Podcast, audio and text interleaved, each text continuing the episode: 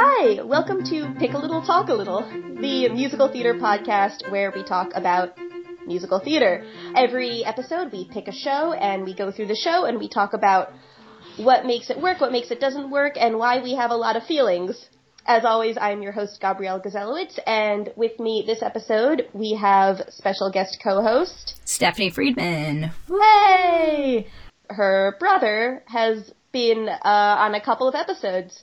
Harrison was in our pilot and he also was the co-host for Big River. And Stephanie, do you want to tell us what musical we're talking about today? We are talking about Legally Blonde, the musical.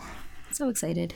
As opposed to Legally Blonde, not the musical. Well, yeah, there's the movie that the musical is based off of, and that's not what we're talking about. So to get started, to talk about our relationships to the musical and to the text. So I, for example, have never seen the musical on stage. I have seen the film once some years ago, and I saw the MTV live recorded version of the musical. And I'm, you know, familiar with the cast recording. I like that sort of thing. Um, I've seen the movie many times, and then MTV aired it, so I watched it live when MTV aired it and loved it. And I have watched it many times since. The whole version is online. That was, I think, the first movie to musical that I'd ever seen that was not movie to musical to movie type. Right, and this is an increasing trend, and it's one that often is pretty awful.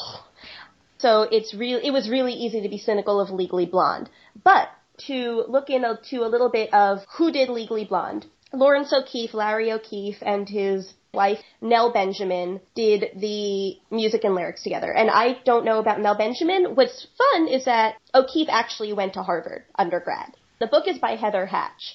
We spoke about the movie. We can't avoid talking about the original text. You know, in this case, the movie, there's going to be certain points where we need to bring up the comparison. Also, we're not going to talk too much about like the actors and the cast. I personally will not be able to resist a couple of times. Starting with the opening number. Oh my god, you guys. That's the best number. Oh my god, what's the number? Oh my god, you guys. Oh my god, I'm just gonna do not let me talk Valley Girl during this episode. I make no promises. It's gonna happen.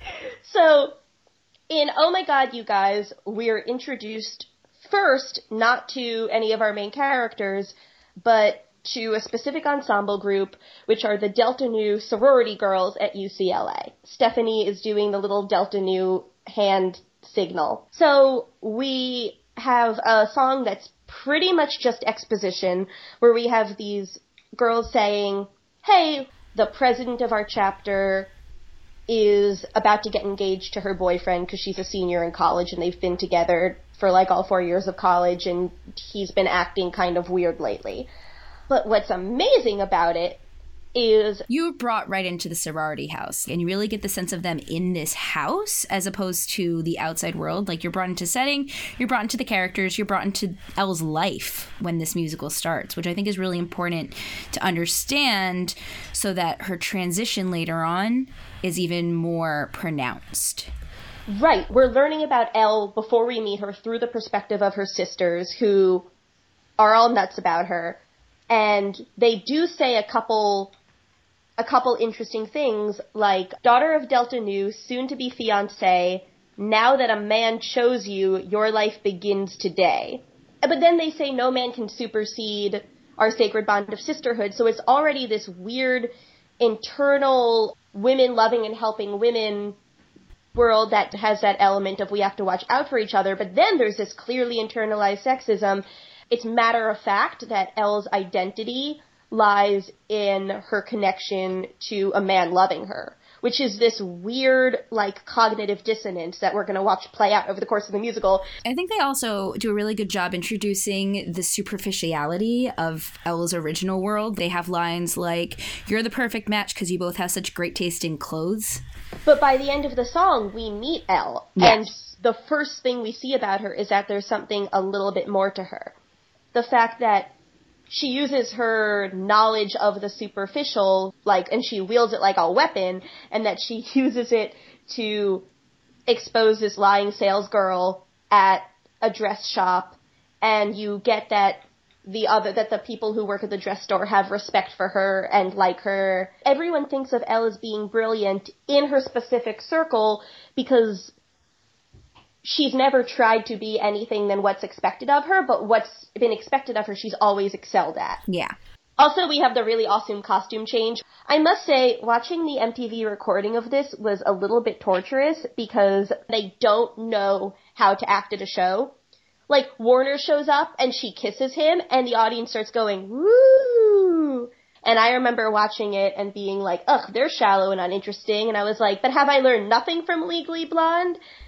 So there's definitely the whole concept of being yourself and staying in, you know, what you're good at, but the concept of pushing who you are as a person and pushing what you can do and becoming a new person and having a new comfort zone. Like it's it's both are there. And really the wheels are all sort of set in motion in Oh My God, which is also so fun to sing. It's just so fun. It really is. So Elle meets Warner, her boyfriend, and they go out for dinner in Serious, which is because it's this. When I say pop musical, I mean musical marketed towards mainstream popular culture, but it has really good, really smart musical theater lyrics. And I love how it plays off of regular tropes. Like it definitely in this song at one point, you know, she starts singing, he's like, I'm not finished. And it, it doesn't break the fourth wall, but it's aware it's there. Yeah, for sure.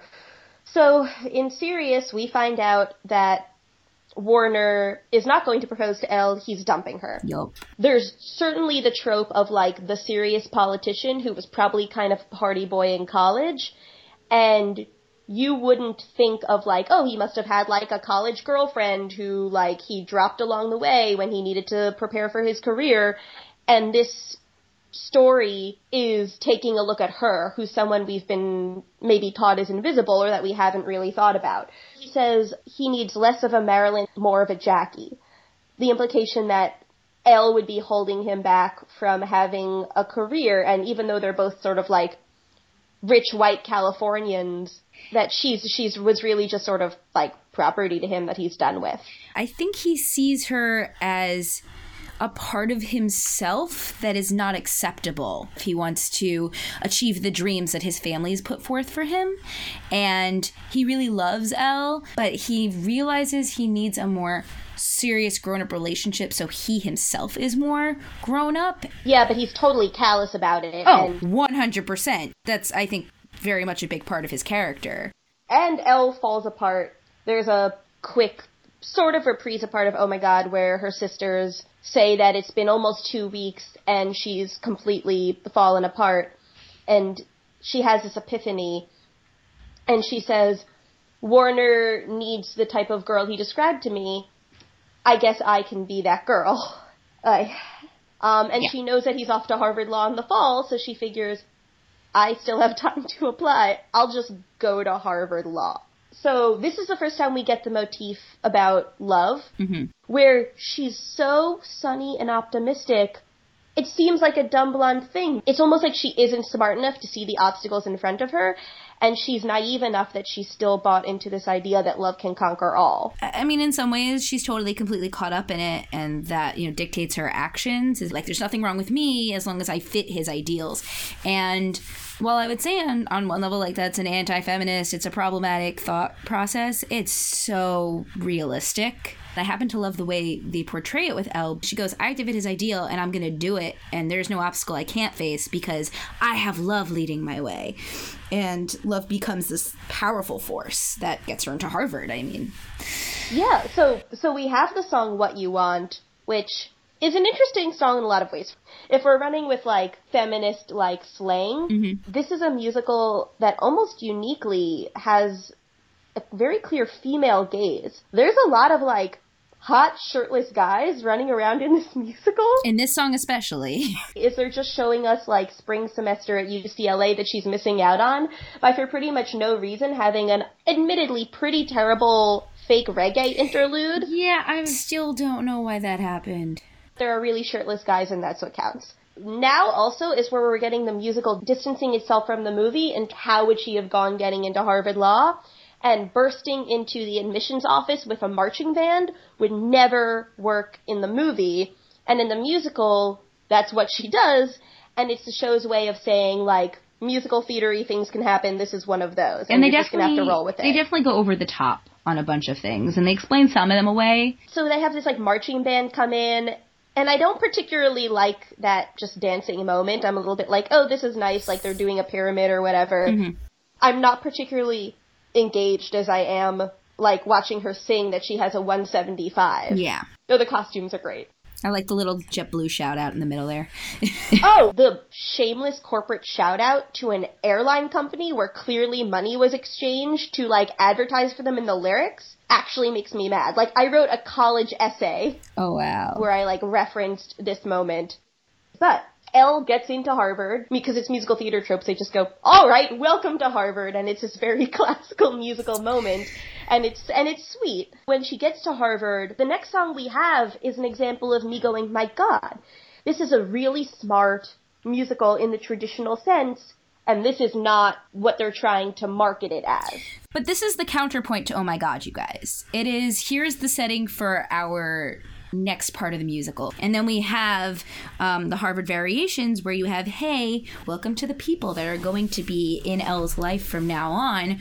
Welcome to this new chapter of her life. Oh, for sure. Oh My God is a fun song to sing. Mm-hmm. The Harvard Variations is like a little bit atonal. It's kind of boring. But then when they sing all three parts on yes, top of each other, and you're like, like oh, this was doing something more complex musically, and we didn't, I didn't even realize my only problem with it is that this is where we're introduced to Enid. Yeah. And in the movie, Enid is this really interesting character.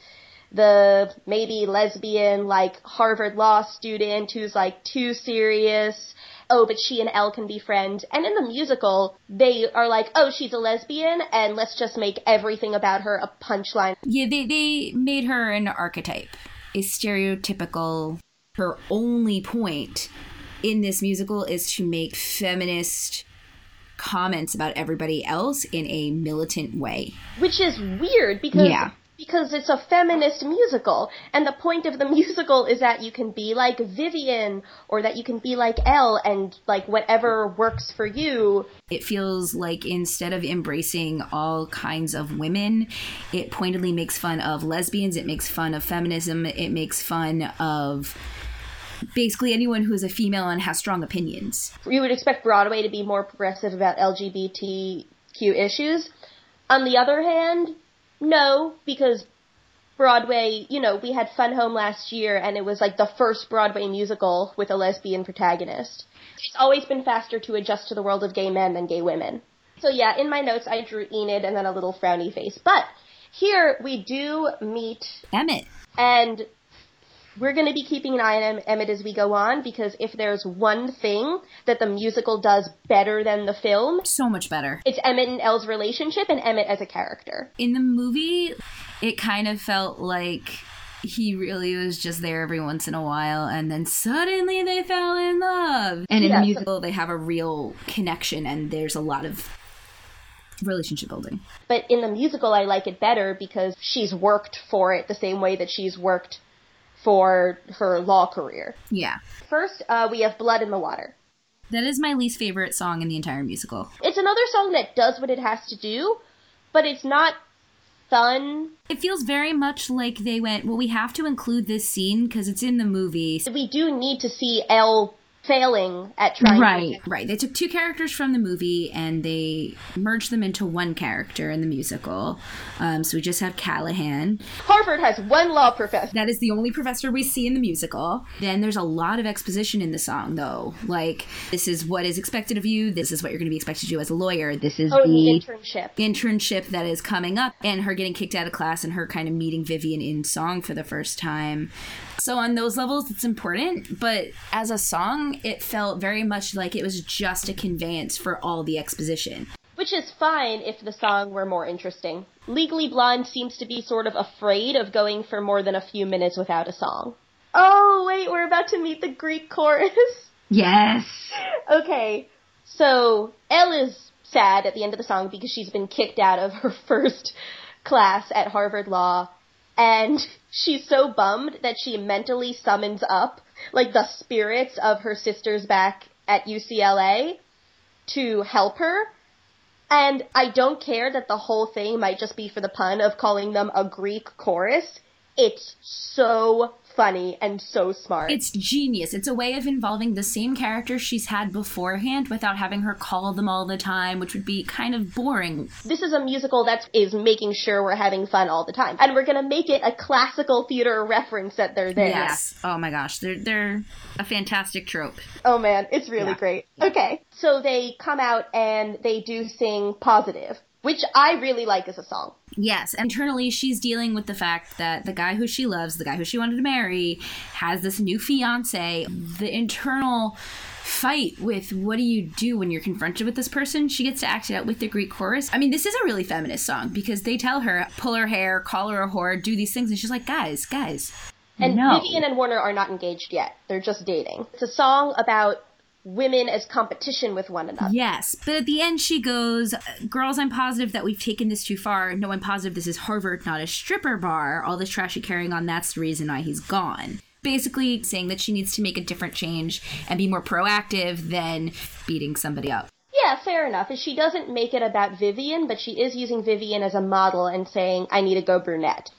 And going brunette leads her to a hair salon where we encounter Paulette.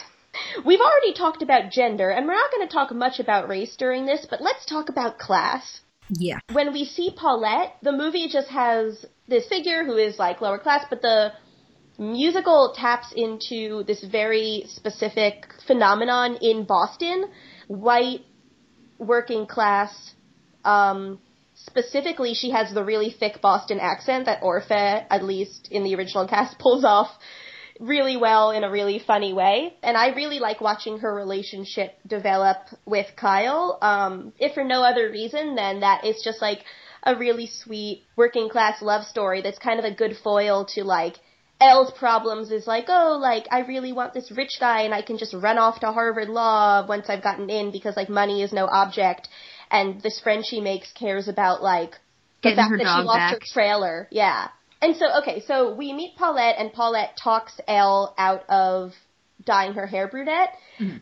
And the musical also invents this weird thing Yeah, for Paulette where she's obsessed with. Ireland. I mean, I it love works it, out though. well. Yeah, it's one of those additions that I'm just like, I don't know why this happened, but I'm enjoying it now that it has. So I was thinking about it, and I was think about how the creators of this show are so smart from a musical perspective, and they clearly know how musicals work and what makes them tick. And there's a lot of characters running around, so if we're gonna take Paulette seriously as a character at all, and like be have any sort of connection to her, she needs a song. And they could have just given her a song where she's like, I miss this guy who I used to be with, and he dumped me, and he took my dog.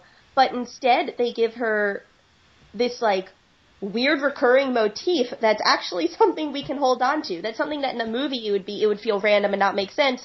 But this is fun and sweet and we can keep coming back to it and gives us direct association of Paulette has this weird thing where she loves Ireland.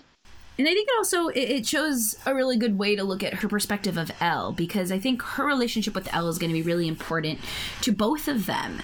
And we're to see Elle's side of why the relationship like we already see why the relationship's important as soon as she goes there. She talks her out of, you know, dyeing her hair and all that. And so that's something really interesting about Elle is that this woman is doing her hair in a salon and she's very clearly like lower class.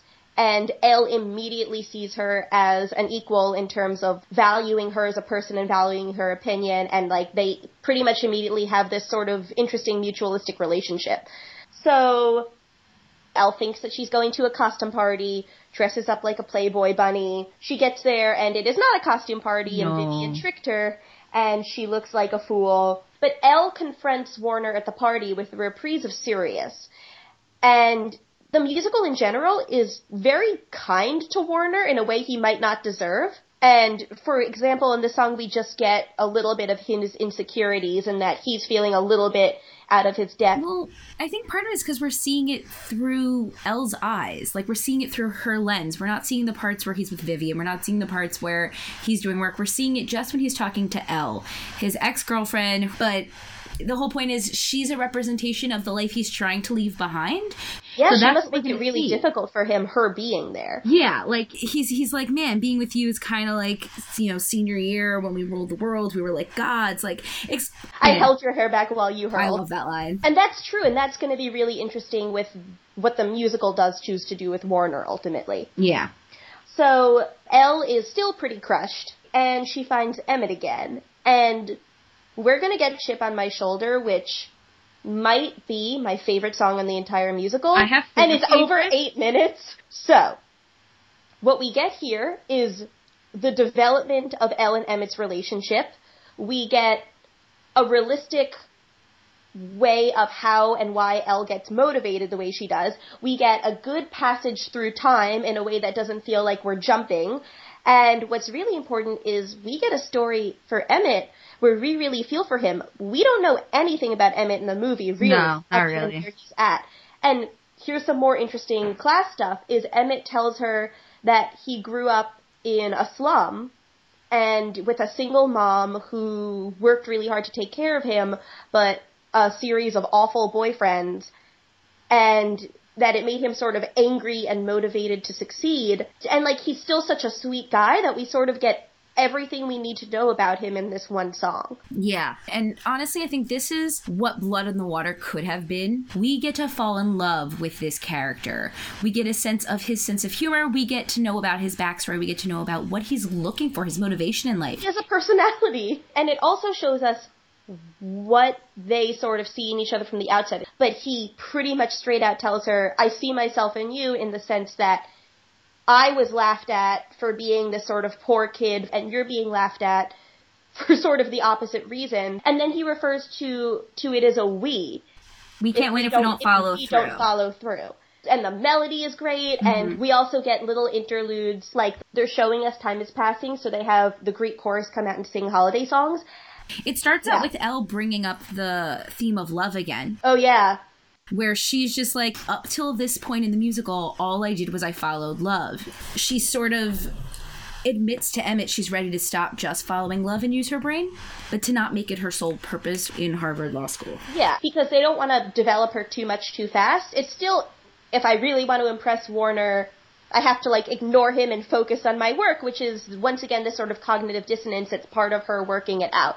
But it's such a big step. Yeah, and I also like how we get to see her studying with Paulette at one point. It's not just, oh, I go to you, you do my nails, and we talk, and you're just somebody who I pay money to. They have a genuine friendship. And the song sort of culminates with Elle having this moment in the classroom where she beats Warner in a debate in a debate and the professor is interested in her in applying for the internship and that she's sort of risen to become a formidable student in her law class. And Emmett is sort of narrating throughout the song and he's sort of triumphant about it. And this is the moment where she goes, "Oh, I'm not just studying and, you know, trying to do well in law school to impress him. I'm doing this for me." And only after that she's able to make the impression in class and defeat him. But then what we're going to see next is Elle and Emmett go with Paulette to Paulette's ex's trailer, and Elle essentially uses like the law slang that she's used to scare him into giving Paulette's dog back to her. This is a musical that has not one but two dogs on stage. And they're so cute. they're cute, but it's kind of not necessary. Yeah, kind of. And after Paulette is so grateful and thank you and she leaves and Elle does she sings to the tune of her love motif, but it starts with is this law? And she's singing to Emmett about how all the work she's been doing has clicked into place because it's had a real practical application and she's helped someone. I'm so bummed it's not on the cast recording. It goes from her understanding she has to do this for herself, and then a few minutes later, she makes leap. Oh, I'm doing it for other people. So then what happens is Warner and Vivian do get engaged, and this should be sort of a low point, and we're approaching intermission. And Elle finds out that along with Enid and Vivian and Warner, she got the internship. This is a brilliant moment in how do you turn a movie into a musical. And the musical's like, obviously we have to turn this into a showstopper. And it's so good. It's their defying gravity. Like it is the I am a powerful person, and regardless of what's happened in the past, I am going to. So, so let's forward. talk about so much better. What are we seeing in so much better? Because it's a song that starts slow and quiet, sad. she's a little bit sad, and well, it builds up into this note of triumph. So we have Elle in the back of her mind, she was still all doing this for Warner, and all of a sudden, maybe she shouldn't be at all. So I'm actually a little bit ambivalent in that she's gotten a little bit too much over him in this number. There've been a few different versions of lyrics and that have yeah. like played around with that. But the song is just so lovable, I kind of let it slide. Uh, and then she sees her name up on the list, and she does the whole little like, "Wait, what is that? Really, really?" I love that she has someone pinch her in the song, which was something they added in a later version of the lyrics. Um, and then they do play off of something from the movie where she goes up to Warner and she's like, "Oh, remember that time we were in the hot tub?" Uh, Vivian looks at Em and is like, "Whoa, you like these are things that you haven't told your new fiance about things you've done in the past." to her going, Hey, remember that really cool thing we did? This is better. Bye. So this number is all about Elle. Also, I cannot think of another musical with like a sung fake orgasm. Yeah, no. But also like, oh, this is the guy you really loved, and also you were faking it for him and it's just a little detail that like sticks with me both because it's like funny and kind of uncomfortable. And then comes a lyric which I find incredibly important. I'll even dress in black and white. I have to be what they need so that I can do this job, and I think that's a really important moment because later on in the musical we're going to see her learning to be herself. I have very specific notes about that and costuming choices, and, and that's our finale, Act One. Mm-hmm. So we open Act Two and we're finding out what this internship is about. And specifically, what they're going to do is they're going to help Callahan and be a part of his legal team for a murder trial defending a socialite. We have Brooke Wyndham, who is this fitness guru who has this series of like tapes about you jump roping your way to fitness. Her husband has been murdered, and dun, dun, her step- and, and her stepdaughter has accused her of the crime. And, and the pool boy.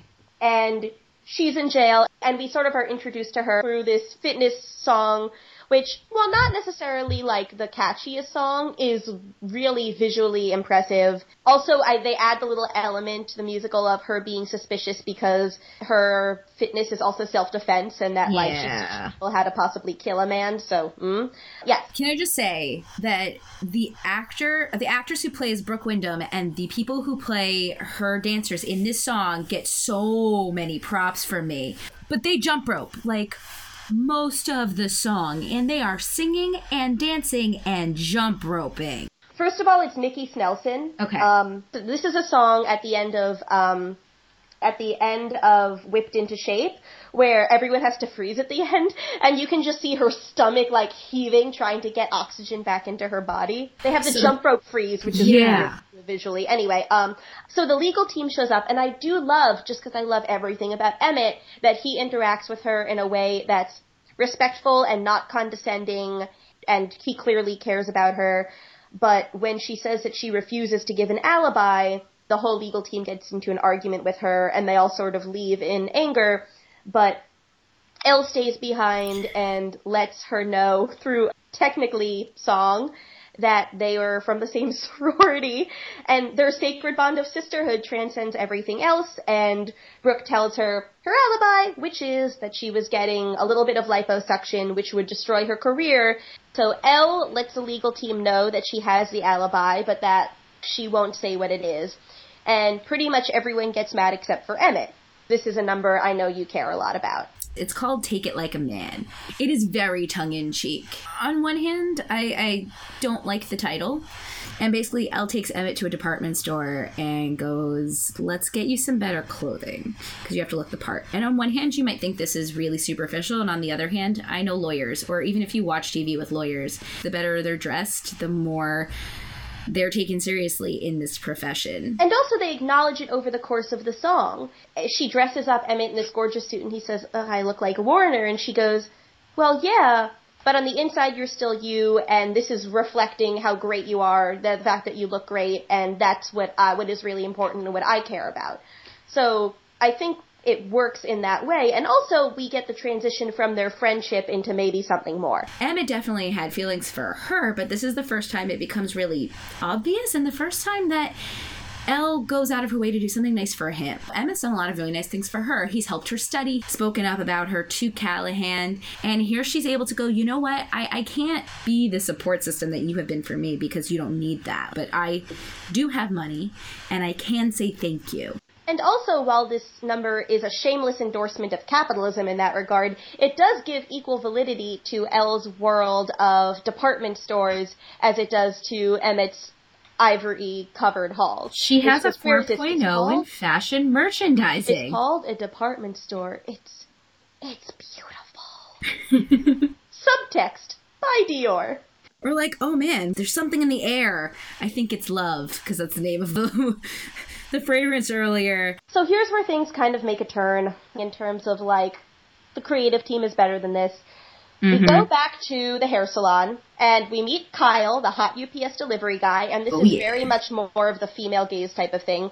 So we have the moment where Elle is going to teach Paulette the bend and snap. Like they had no choice. If this wasn't in there, people would have like murdered them. They don't have the line that happy people just don't kill their husbands. Yeah, but I think Bend and Snap, if you ask somebody to tell you something about Legally Blonde, nine out of ten people would mention the Bend and Snap. But then it's a song that they like, they pushed really hard. It was horrible. Like, marketing, and it's just not a good song. We get the Greek chorus, and Paulette can see them too, just yeah. because, which is fine.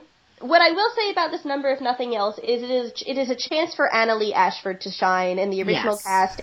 She definitely has a presence in this musical. That said, I still don't like this number. You can't make me like it. No, no. And, and in the movie, they chose an actress. She's a heavier actress, and as a heavier person, like I appreciated seeing not just your you know typical skinny, whatever, who Broadway ends up, body. Yeah, ends up getting the guy. And in the musical, she is like everything literally on the dime goes from I have no self esteem to everybody thinks that I'm catnip. And it's so superficial and the that volte-face is just not believable even by Broadway standard. What is that? About face. Anyway, the bend and snap, which, by the way, for those of you who don't know, is bending over, displaying your butt to pick something up, and then like snapping back really fast. That's pretty much it.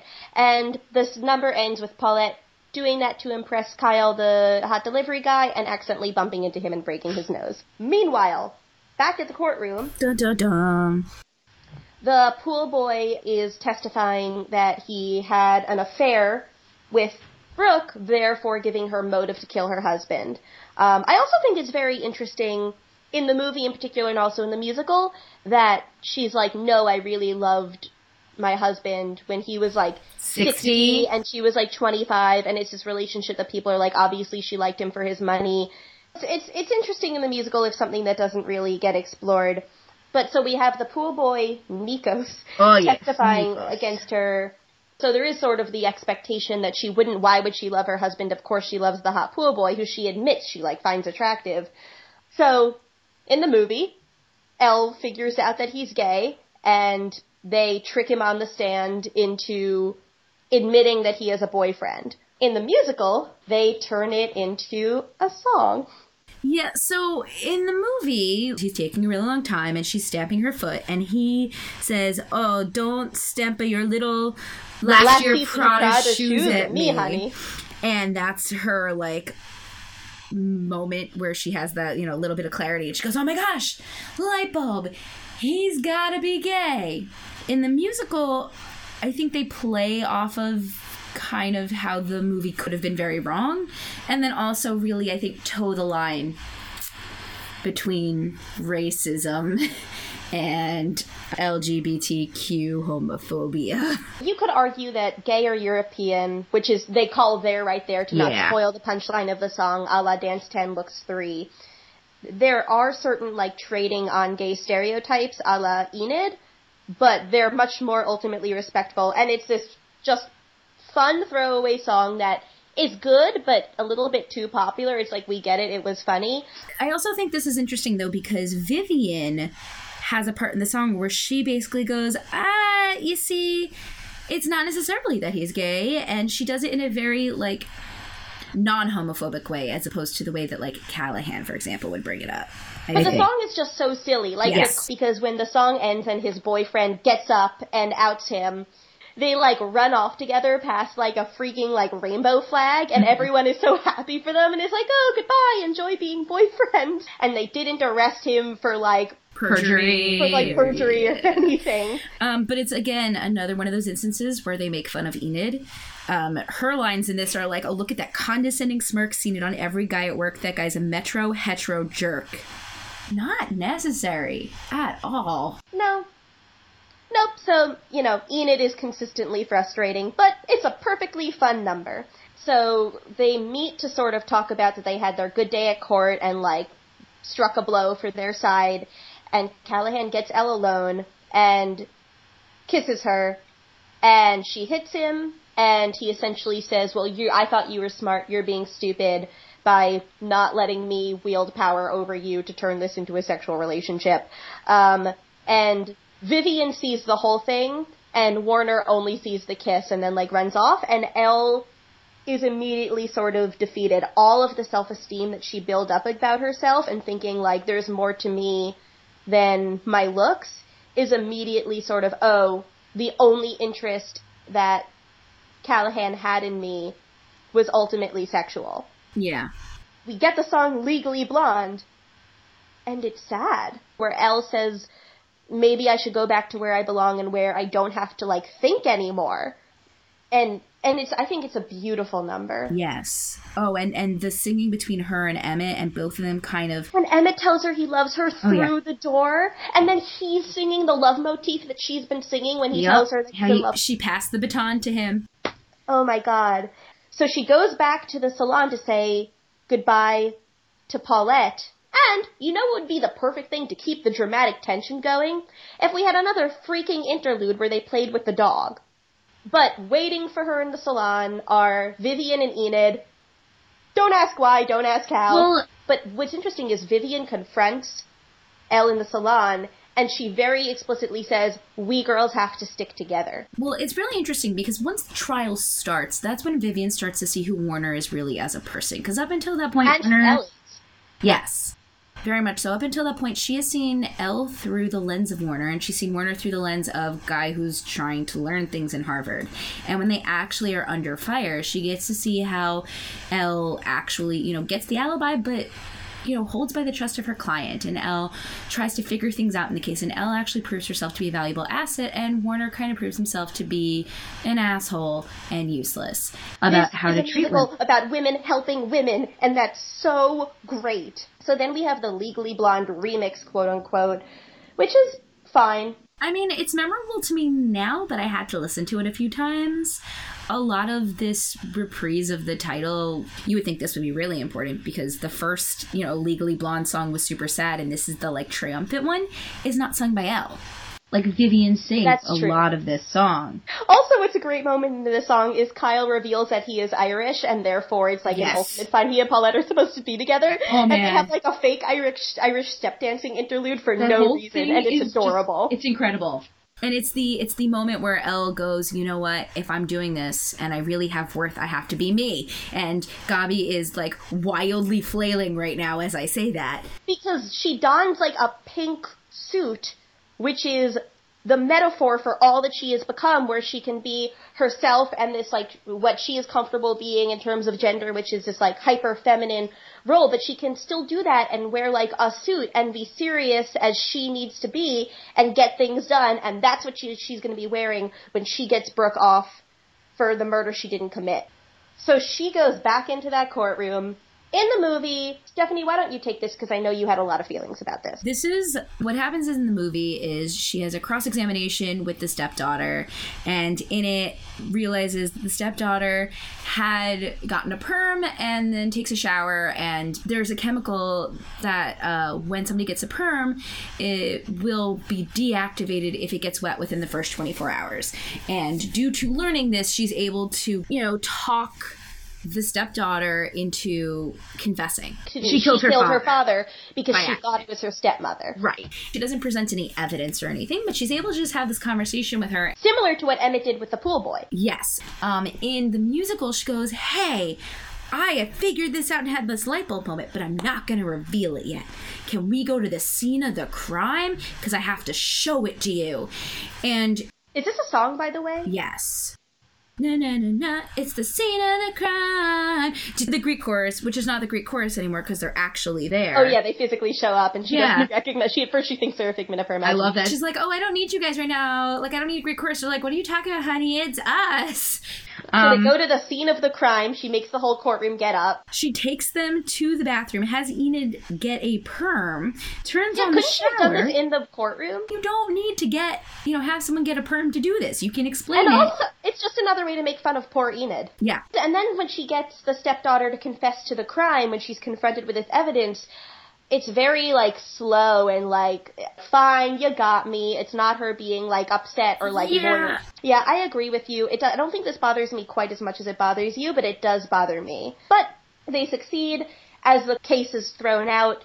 There's a little reprise of "Oh my God," and so here's where things get interesting again with Warner. Vivian has dumped Warner because she has seen that She can do better. yeah, and he immediately goes and proposes to Elle. Because Warner is more insecure than you think he is, that Warner doesn't know who he is without a girlfriend, without a partner by his side, and that he's contextualizing himself by who he's choosing to be with. In the movie, Mhm.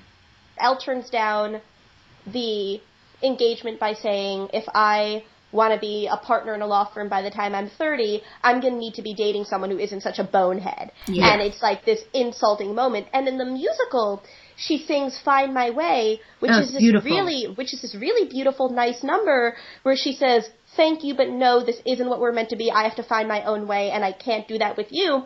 And the number ends with them like hugging and parting on good terms. She thanks him for breaking up with her because she was able to grow because of it. So flash forward to the finale, which is taking place at graduation. In the movie, Elle is a guest speaker. Here, they make her valedictorian. Sure, fine, whatever. Paulette breaks the fourth wall to, instead of, you know, in the movie, it's what's happening at the bottom of the screen, but Paulette tells us what's going on. And so here's what's interesting. Vivian's training for the Peace Corps. Enid practices family law.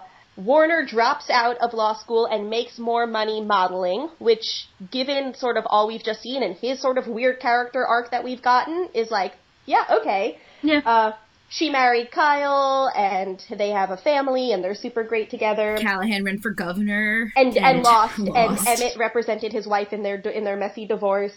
And I have one little nitpick with what happens at the end. The musical ends with Elle ending her speech to propose marriage to Emmett. Considering that Paulette prefaces the finale by being like, Elle doesn't like to make things all about her, which is consistent with the character.